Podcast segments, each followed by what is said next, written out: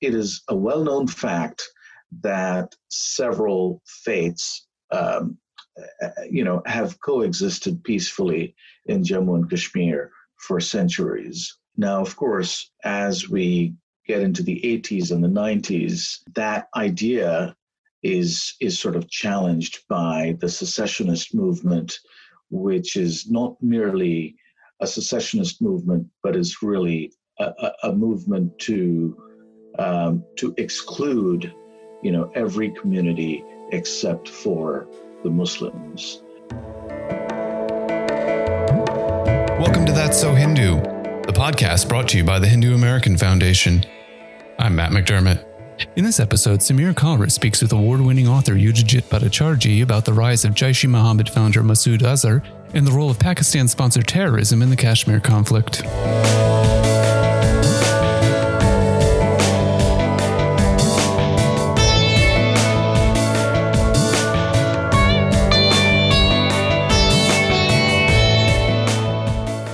So we're joined today by Yudhijit Bhattacharjee. Yudhijit is a contributing writer at National Geographic and a contributor to the New Yorker and the New York Times Magazine. He's also the author of the New York Times best-selling nonfiction thriller, The Spy Who Couldn't Spell. I'm really, really pleased to have him here with me today to talk about Kashmir, the terrorist who got away, and the future of India-Pakistan relations. Welcome, Yudhijit. Thank you so much, Samir. Happy to be here. Great. So, Yudhijit, I really wanted to start with your most recent article in the New York Times Magazine, The Terrorist Who Got Away, which was a really fascinating and in depth piece on Masood Azhar, who, of course, is the notorious leader of Jaish Mohammed one of the most prominent Pakistan based terrorist groups operating in Kashmir, also an organization that has been designated as a terrorist organization by the State Department, the United Nations, and uh, many other entities around the world. Um, if you could maybe just, you know, before getting into a little bit about your deep dive into Azhar and his background, maybe just give us a little context. I know you kind of went um, into uh, the history of India Pakistan relations and really centered around the conflict in Kashmir. And something that you said really struck me, where you said that at its core, the Kashmir conflict is a conflict over identity. Uh, can you maybe expand on that a little bit and what that means for each uh, country, Pakistan and India, and how it's influenced their actions over the years? Sure, absolutely. Uh, well, so maybe it would be helpful if I started by telling you um, what fascinated me about the story and how I how I you know uh, was driven to to write it, and then I'll come to the, the specific question that you just asked.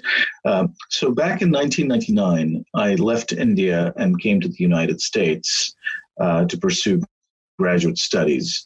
And in December of 99, I was visiting my brother in Canada uh, when, like, you know, like millions of Indians, I got news of the hijacking of an Indian Airlines plane uh, that was flying from Kathmandu to Delhi. Uh, the plane was uh, hijacked by five men who were Pakistanis, uh, as was later confirmed uh, through investigations. And these five men, they hijacked the plane and they they ordered the pilot to ultimately fly to Kandahar in Afghanistan, which at the time was under the Taliban regime. And after six days of negotiation, uh, the Indian government was forced to release uh, three terrorists, the principal terrorist being Masood Azhar. Uh, so I, I, was sort of shocked that this had happened, um, just like like you know, like I said, uh, all of India was just traumatized by this by this event. Uh, and many years later, uh, I sort of returned to the story and started wondering about what had happened to those five hijackers. Uh, and of course, by the, by then, Masood Azhar had started his uh, his terrorist organization, the Jaish Mohammed, and, and the Jaish had carried out a number of terrorist attacks against India. Uh, so it was only around 2010 that I, I really started to grasp the significance of what had happened. And I was uh, bewildered that the international community had not put sufficient pressure on Pakistan uh, right after the hijacking to uh, to basically bring Masood Azhar and these five hijackers to justice. So that's kind of that was my my personal entry into the story. Um, but to go back to your question, you know, it was in the course of reporting this piece that I really understood uh, the history of, of India and Pakistan's conflict over Kashmir, and you pointed to that that sentence in the article about this conflict being at its core a clash of identity. Um, and I, I, sort of realized this um, when I looked into, uh, you know, the, uh, the, the, the history of Kashmir and, and how Kashmir became a part of India in 1948 slash 49 um, you know, within within a few months of uh, the subcontinent becoming independent from from colonial rule, uh, and I, I, I realized that India, for India, the idea of Kashmir was kind of central, uh, you know, to the idea of India. Uh, let me unpack that. Uh, Kashmir, uh, you know, has has always had a pluralistic faith tradition. It it is you know at one point it was ruled by uh, the Sikhs. Um, at at at one point um, at the time of independence, uh, the ruler of Kashmir of Jammu and Kashmir was Hari Singh, uh, who was a Hindu king, uh, and it, it is it is a well known fact that several faiths, um, uh, uh, you know, have coexisted peacefully in Jammu and Kashmir for centuries. Now, of course, um, as we get into the 80s and the 90s, um, that idea is is sort of challenged by the secessionist movement, which is not merely a secessionist movement, but is really a, a, movement to um, to exclude, you know, every community except for the Muslims. Uh, so eh, now let's go back again to 1947. You know, Pakistan um, declared itself as a state that was going to abide by Islam. You know, it was it was a, it was uh, going to be an Islamic state, and India had declared that it was going to be a secular state where uh, religion was going to not be a part of its governance structure. And so, for Pakistan, it just felt like unless they could bring Kashmir into their fold, they could not sort of they could not demonstrate this principle of you know we are a muslim country therefore all the muslims wherever in india there is a muslim majority that part of india belongs in pakistan. That was the idea that drove them whereas the idea that drove india was that you know we are an ancient civilization of which Kashmir has always been an integral part. And the religious composition of Kashmir today should not matter to our, uh, our, our notion of Kashmir being a part of India. That's a long-winded answer, I realize, but uh, but really, I was I was just trying to unpack it. Sure, no, absolutely, and I think you know you raise a great point in terms of um, you know this idea of any Muslim needing to belong in Pakistan in order to give really a reason for the Pakistani state to exist. I think that idea, which you alluded to in your article as well, was further undermined in 1971 when there was uh, a movement for independence and eventually independence right East Pakistanis or ethnic uh, East Bengalis that happened. And with that context, I mean, I think Kashmir has become even more important than in the 80s and 90s. And how do you see that playing out going forward? Because if it is truly an issue of identity, and for the Pakistani state in particular, would they ever give up that claim on Kashmir, or would they ever give up? How would how would that even impact their calculus? I mean, I my, from my understanding, I would believe, I would think that if they let go of Kashmir, this idea that they need to wrest Kashmir, the Indian state of Jammu and Kashmir, back into Pakistan, then that removes the whole reason for the Pakistani state to exist because it's undermined that identity issue. So how can they even, you know, when it's controlled by military intelligence establishment, how can they ever let go of that idea that they need to have Kashmir to be complete? Well, you know, I've thought about this a little bit. Um, you know, when I was writing the piece, reporting the piece, and also since the piece came out, and and I've you know been talking to people about it. The only hope that I see of Pakistan ever giving up this idea is to kind of reconcile um, with uh, you know with the idea of a, nation state, at least secular on some level, in the 21st century. They, they have to sort of adapt to the idea that nation states ultimately, no matter how influential religion might be in society, that nation states have to ultimately be governed by a set of laws that everyone agrees on, regardless of, uh, of religious backing. So I, I, believe that um, that Pakistan, at least at the moment, is not about to give up its desire to wrest Kashmir from India. Uh, I think um, the abrogation of Article 370 and and sort of India's consolidation um, of you know uh, uh, of of uh, its its let's say its its its territorial integrity with Kashmir, um, I, I, think is only going to cause the Pakistani military intelligence uh, establishment to to make more moves to try and and uh, you know pick up this fight again to resume uh, at some point in the future, but I do think that there's a younger generation of Pakistanis who might might be willing to look beyond and and say, look, you, know, we see young people in India progressing at a much faster rate than us.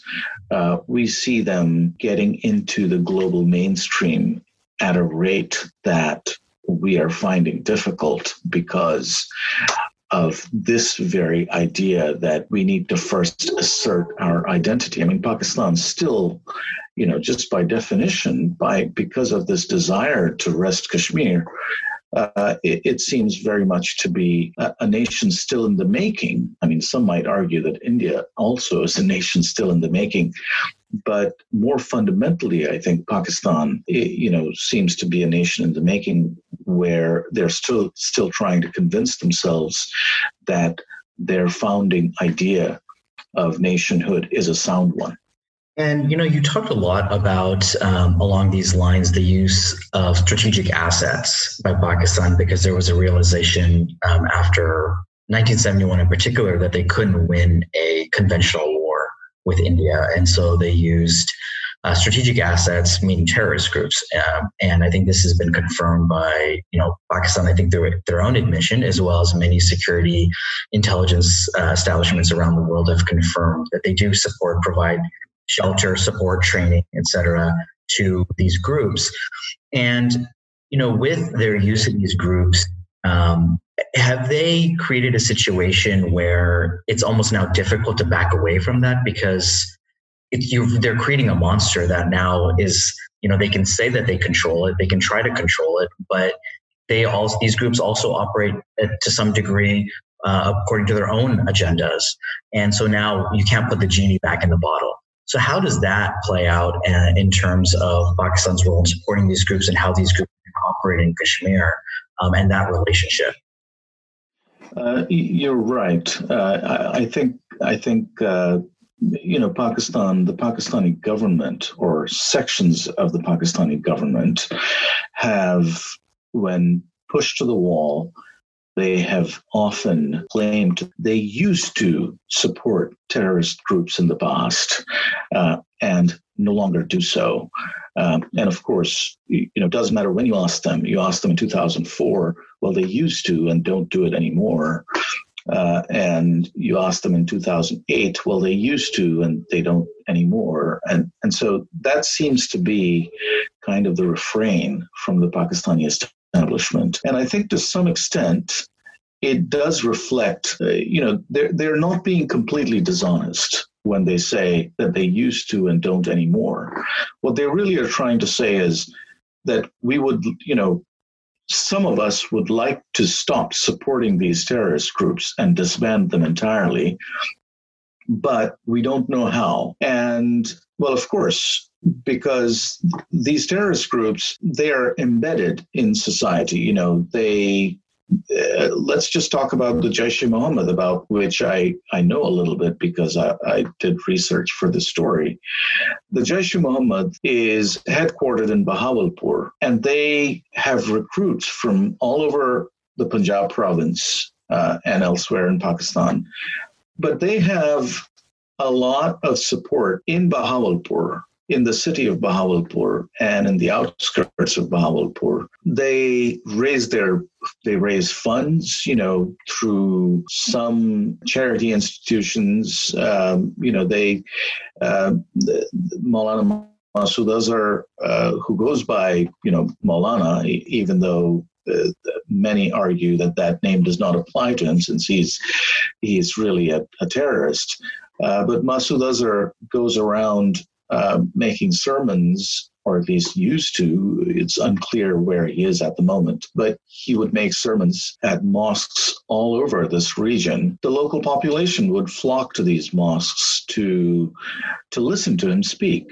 So Masood Azhar became Masood Azhar because he was backed by the ISI and he was propped up by the military but he created his own circle of influence in Pakistani society. You know, you can't you can't just all of a sudden turn off that spigot because you you can't you can't acknowledge to the Pakistani people that that all of this propaganda was propaganda.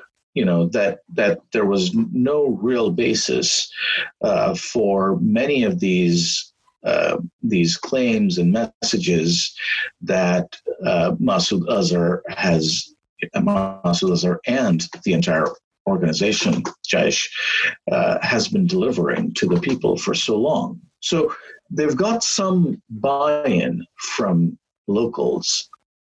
Uh, and and so even if somebody from the ISI were to go to Masood Azhar tomorrow and say, okay, that's enough. We're not providing you with any more logistical support. And from here on out, you're on your own. You're, you're not going to get anything from us. And in fact, we would strongly urge you to stop sermonizing and stop kind of, you know, propagating the messages that you've been you've been doing for the last 20 years. Masood Azhar isn't going to necessarily say, all right, yes, sir, that's what I'll do. Because remember, you know, there's the, these are uh, the, they're not uniformed soldiers. You know, they're they're not under the command and control of the military in the way that uh, that a battalion would be under the command of generals. And Pakistan deliberately chose this strategy so that it would always have plausible deniability. Well, the flip side of, of having that plausible deniability is that you also have you know real loss of control you know so i think that you know i i, I think that, i think there are people in the pakistani establishment you know who have tried in fact i think under under musharraf back in 2003 2004 there was a serious attempt uh, to to try and and uh, you know uh, cut the Jaish off at the knees, but that did not work. And in fact, there were elements within the ISI that continued to support the Jaish and uh, and the Jaish ended up, um, you know, carrying out an an assassination attempt on on Pervez Musharraf, which uh, which fortunately for him failed. They continued to exist even after an assassination attempt on the president. I think that should tell you something about the kind of influence that they enjoy in the population as well as the support that they have from you know from various rungs of the ISI, even if the leadership um, you know decides to to control them. And it seems in many ways that uh, Masood Azhar and Jaish Mohammed have almost surpassed many other uh, terrorist groups in Kashmir to kind of become the most prominent faces of the terrorist movement there. And I think you draw, I, I think what I found very interesting was that you drew a parallel between the view of Azhar by the Indian security establishment in the same way that the US viewed Osama bin Laden as really enemy number one. And I think that's kind of uh, signifying that he really even surpassed who was maybe the old face of terrorism uh, Hafiz Saeed from Lashkar-e-Taiba uh, traditionally was viewed as the main, um, you know, face of terrorism in Kashmir. Can you talk a little bit more about Azhar and how he kind of and, and Jaish and how they came to take this role and how the Indian security establishment ended up viewing them really as enemy number one. Masood Azhar's story sort of begins, you know, in the late 80s, early 90s, when when he became part of the Hizbul Mujahideen. Actually, uh, he, he became part of the Harkatul Mujahideen. I'm, I'm sorry. And, uh, and he was sent to Afghanistan uh, to a training camp because that's where the Mujahids were fighting at the time. Uh, as you know, through the 80s, um, and and actually through through through the through the late 70s and and into the 80s, Pakistan became sort of this this center uh, or this hub for uh, jihadi groups that were um, that were cultivated by the United States um, to to fight um, the Russians, the the the, the USSR, um, in Afghanistan. So when the, the Soviet Afghan conflict ended, these groups, they didn't just disband and go away. And the Pakistani ISI, which had been the coordinator uh, and the organizer of these groups through the Soviet Afghan conflict, they decided to leverage them and send them to Kashmir and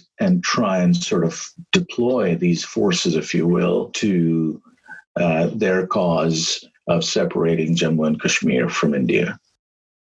And this is when Masood Azhar was entering the fray, right when, you know, right around the time when these groups were being pressed into Kashmir.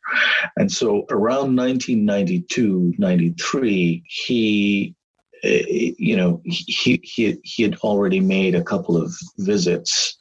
Um, uh, he, had, he had made several visits uh, all, all over the world. Um, and he had, he had given all these sermons at mosques in the UK, in a number of countries in East Africa. And so he had become influential as a fundraiser and a speaker within that movement. It was in 1994 that he came to Kashmir and uh, he was planning to, you know, recruit people and, and inspire people into carrying out attacks against the Indian security establishment. But he still wasn't that known of a face at the time. And this is when he got arrested. And he ended up in Indian prison starting 1994. And it was in 1999 that his brother in law, along with four other men, hijacked the Indian Airlines plane um, that I started the story with. And they ended up managing to secure Masood Azhar's release. Now, when he got released and came back to Pakistan, he really kind of attained this mythic status because people kind of learned his backstory that he had been in Indian prison for so long. So he became a hero to a section of the Pakistani population, especially the, the conservative uh, Pakistani population, which uh, is desirous of, of seeing Kashmir become a part of Pakistan. That's when he launched the group Jaish-e-Mohammed. And the Jaish Mohammed immediately struck. It carried out sort of a, a you know a, a, small suicide attack. Uh, you know, I think within a few months of being being formed, uh, and then soon after it carried out what was really uh, a, a major attack on India's parliament, in which I think six or seven people were killed. And so, even though the number of people killed, um, you know, by by Pakistan's terrorism standards wasn't huge, it, it was, you know, it, it they had managed to strike on India's parliament. I mean, it, it, it, really shook the country, it shook the world, and it placed Jaish e Mohammed uh, right on the map as uh, as a big player in terrorism. Things sort of just took off from there, and the Jaish Mohammed was able to raise more money, uh, recruit more people, and you know, and it continued to carry out attacks uh, until 2008, when when the Mumbai attacks took place, which were orchestrated not by the Jaish but by Lashkar-e-Toiba. I mean, these groups, you know, were in some some sense they were also competing with each other because in in in Pakistan, uh, ter- terrorist groups, um, you know, they they have they probably have different line items in the in the Pakistani military budget, you know, which and they they probably compete with one another.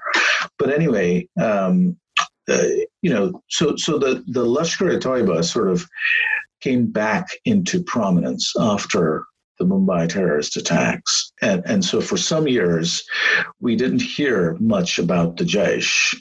But starting in about 2014, the Jaish, well, people thought, well, maybe the Jaish has gone away. But of course, that wasn't true. Uh, in fact, the Jaish was building, you know, a new training center uh, in in Bahawalpur in 2009, 2010. I, I, sort of talk about that that in the story. You know, they were probably you know building back up, um, and and by 2014 they were ready to strike again.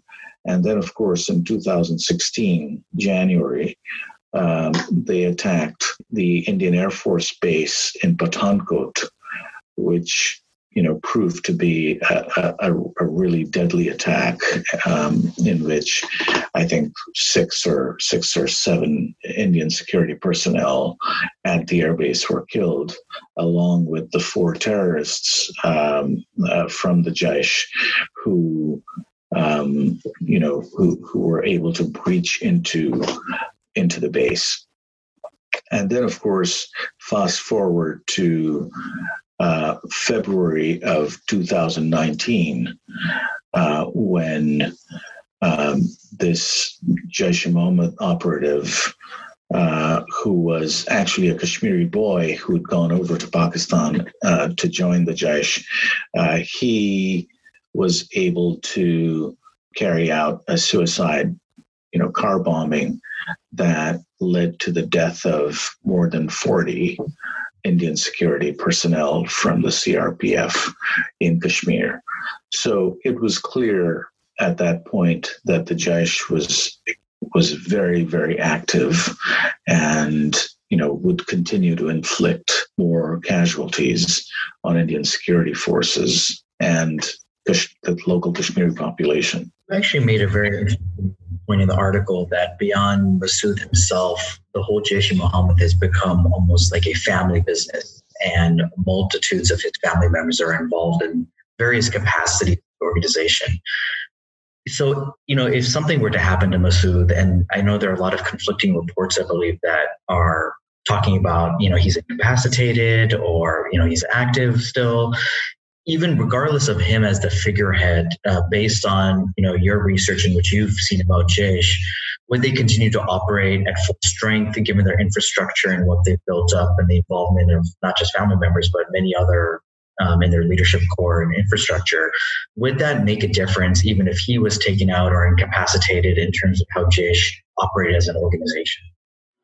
Oh yeah, uh, I, I I do believe that at this point it doesn't matter if Masood Azhar lives or dies. I, I understand that he suffers from a kidney ailment, and Pakistani officials claim that he's in hospital, but you know it's it's unclear. Nobody is you know nobody's been able to confirm if that is true or if he's simply um, gone underground for some time so that he can he can resume his activities you know when the world's attention is shifted away even if we were to accept the claim that he's not well and that he's probably not going to be active anymore and you know might end up dying. I don't think that that takes care of the jaish problem from india's perspective because you're right. You know his his brother his brother-in-law there are a number of people in the family that are in charge, that are in leadership positions at the Jaish. And it's almost like a family business. You know, they are not going to give it up. You know, um, they know that this is what has brought them so much influence, so much money, so much, you know, luxury. I mean, I, I understand that, you know, they they live in in great comfort. There's there's no way that this family would have been able to afford this this standard of living if it hadn't been for the fact that they were they were running a terrorist group that is backed by the Pakistani military. I do think that unless you know there's some kind of crackdown where the Pakistani government decides to hold public trials for the various members, you know, of the group who were, you know, in, in charge, who were at the helm of affairs.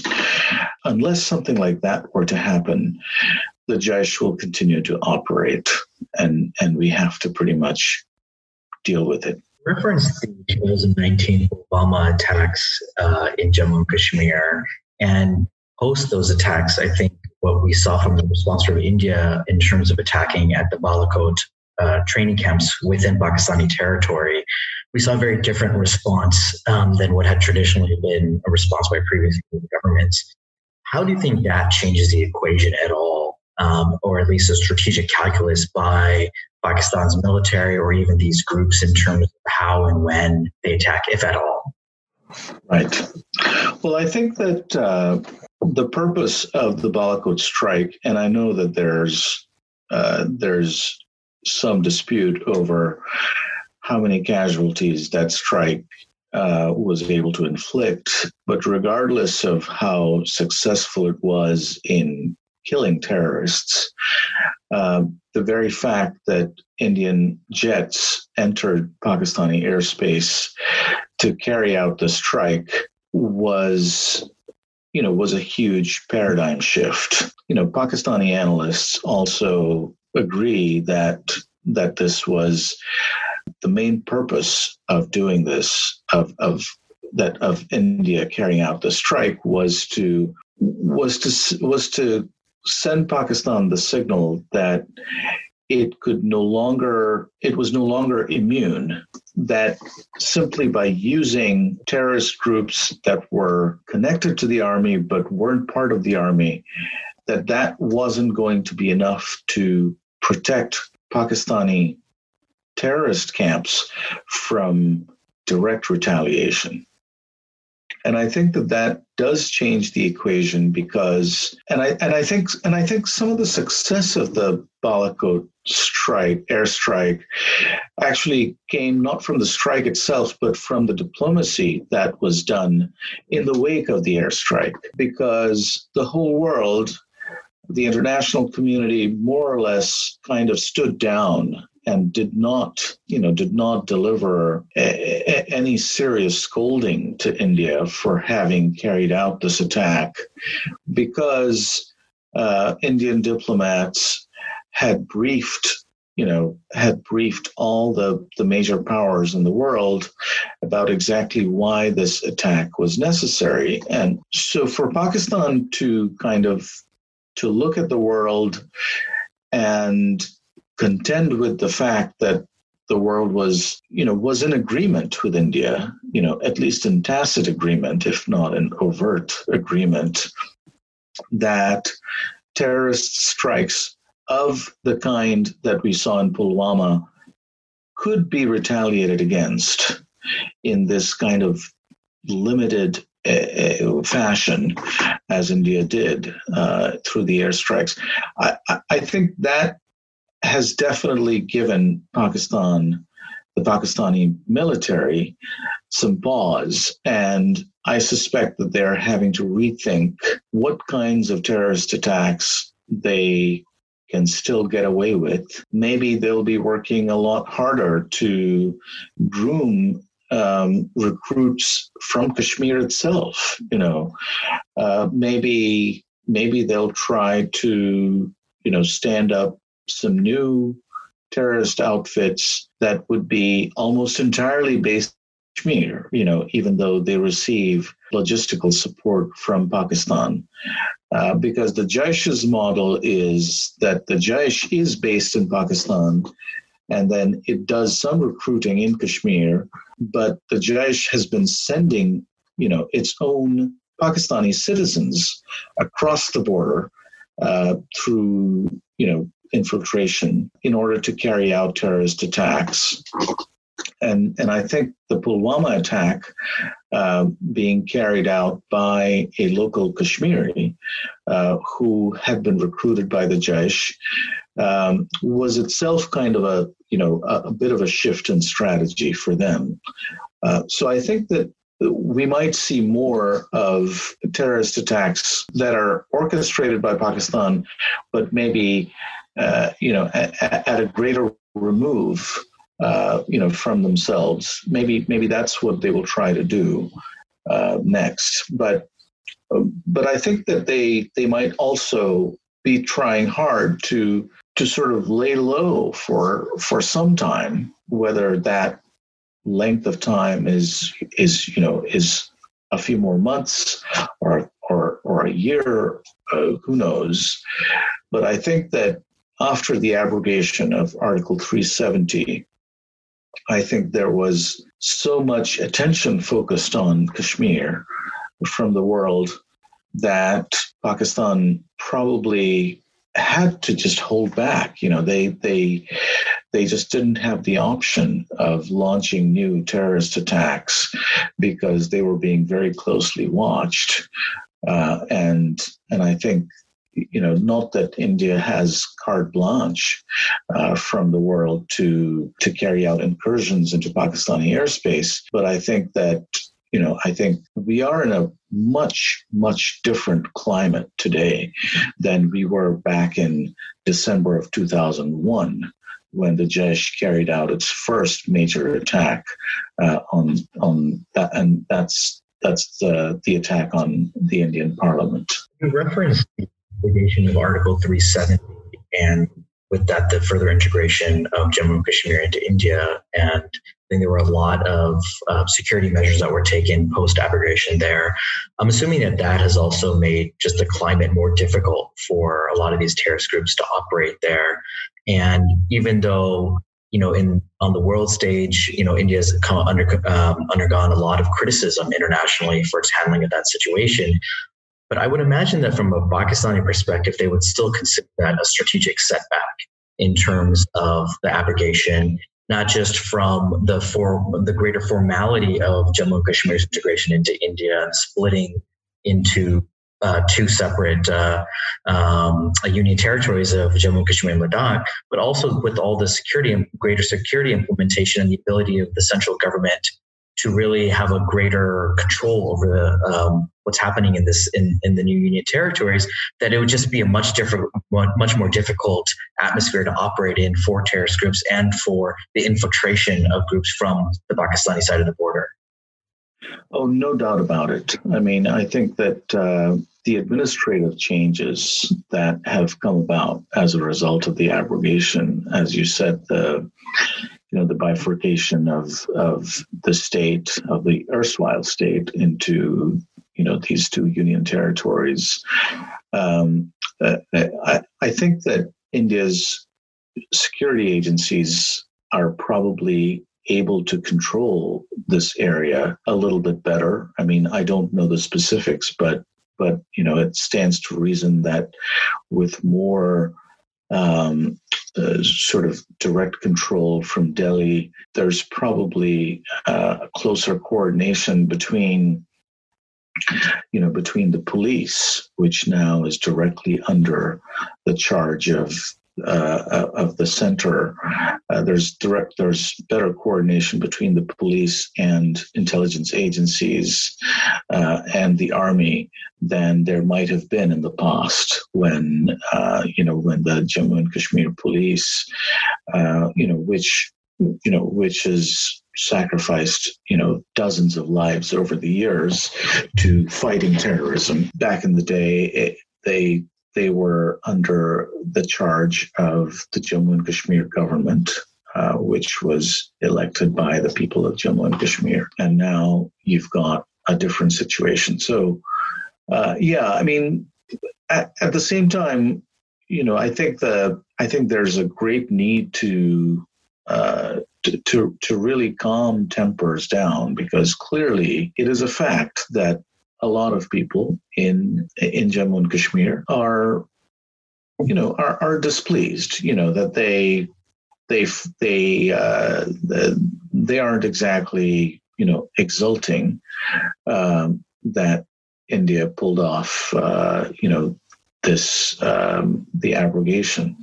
So so I think that you know while we might be able to argue that uh, India's security establishment now has a better uh, control over this region and is going to be able to deter terrorist activity. At the same time, I think you can't ignore the potential for uh, you know for a section of the population uh, being so frustrated with this change that they will now resort to acts of terrorism. So, you know, whereas we might do a better job, India might do a better job of, of choking Pakistani sourced terrorism, uh, it might be challenged by more sort of local terrorism, uh, you know, which is which has always been a problem, but it might be a bigger problem to deal with. No, that, I think that's a great point that you bring up, and I think it's going to be um, really critical that you know as we move forward and get out of the coronavirus pandemic that India does follow through in terms of its promises about bringing greater development, um, obviously returning um, you know, local um, electoral control to the people in Jammu and Kashmir, which it has kind of laid a somewhat of a roadmap for, and that the, all the citizens in the state are able to better participate, or the two union territories, sorry, are better able to participate and become equal citizens of India. So I think it's really going to be incumbent on the central government to really follow through on what it had promised with the application of 370 to, as you point out, cut off that local source of terrorism and really bring every the people of the young people. I think there's a lot of young people in Kashmir. Bring them, you know, at the same level of where people are progressing in the rest of India. You know, I think the future could be a great one, but only if there's adequate political participation from, you know, all sections of of Kashmiri society. Um, I think it might be a great idea to target Ladakh for some really rapid economic development uh, and and you know make some kind of rules that you know that would encourage employers in Ladakh to hire from you know from their neighboring union territory so that uh, their standard of living keeps going up. And if that happens, you know, I think you might see a large chunk of young people from Jammu and Kashmir going to Ladakh and then coming back home on the weekends and starting to influence their peers about the benefits of a you know having a, a peaceful society where you know where businesses thrive i just wanted to wrap up our conversation with a couple more questions um, in the short term do you see any spike in terrorist activity with the pending um, impending withdrawal of U.S. forces from Afghanistan. I know we kind of look back in history, as you alluded to earlier, and saw the end of the Soviet withdrawal from Afghanistan as kind of the start of really the terrorist movement in Kashmir, especially from the outside and bringing Mujahideen fighters that were previously in Afghanistan into the Indian um, uh, area region. Do you see that happening again? Do you see a repeat of history there um, happening um, with the pending U.S. withdrawal from Afghanistan? Well, it's it's certainly a, a, a, a troubling development, you know, because it allows Pakistan uh, and Pakistan's ISI more influence uh, in in the region, and it's probably likely that they will leverage that influence in ways that threaten Kashmir as well. You know, I mean, I think I think the more direct threat would be to Afghanistan itself, but I think that Kashmir is not spared from that equation. So yeah, I mean, one would one would hope that from Kashmir's standpoint, one would hope that Pakistan's military would be so busy in Afghanistan that and that it, it would for the moment not pay much attention to Kashmir, but but maybe that's just wishful thinking uh, on my part as as an overseas citizen of India, which is which is what I am. I'm, I'm, not. I can't call myself an Indian citizen, but but uh, yeah, certainly I, I I, I, wish India well in this uh, in in all of its um, problems in Kashmir. I'm actually uh, optimistic about the future, and that's because I think that a lot of young people in Pakistan uh, do want to see things change. And, you know, I think there's going to be increasing pressure on Pakistanis, uh, on, on Pakistan's military establishment to cede more and more control to the Pakistani civilian government, uh, even in matters of foreign policy.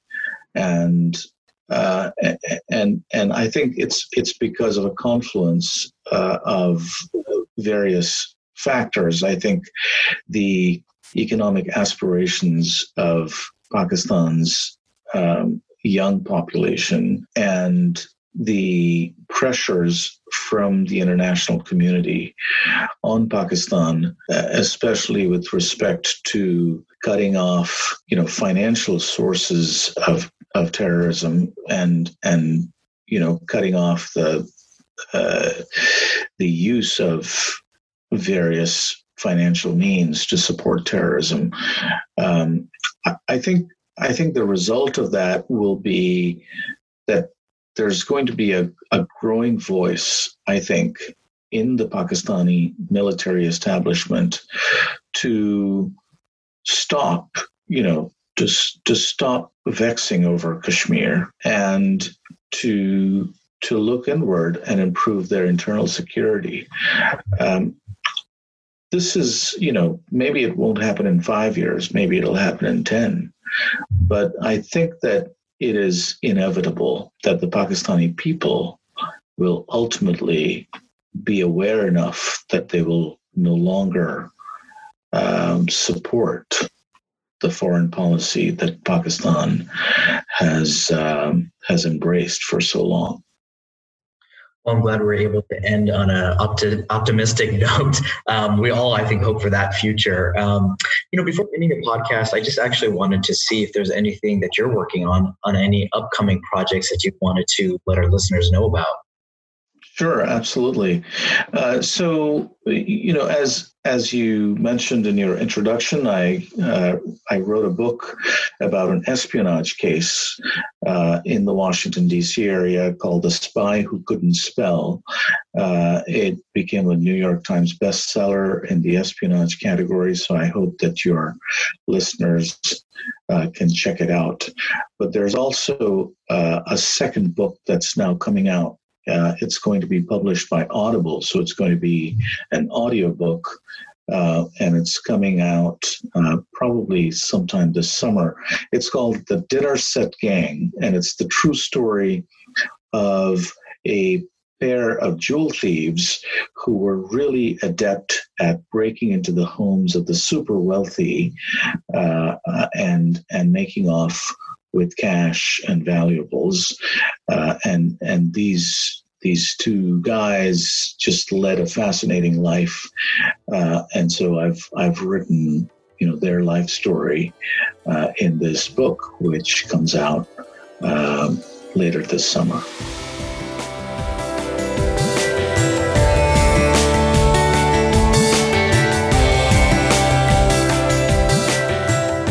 That's it for this episode of That's So Hindu. If you enjoyed it, please subscribe and leave us a review on Apple Podcasts. It's how you can help this show get discovered by more listeners. You can help ensure that more of these get made by making a donation to HAF at www.hinduamerican.org slash donate. Thanks again for listening.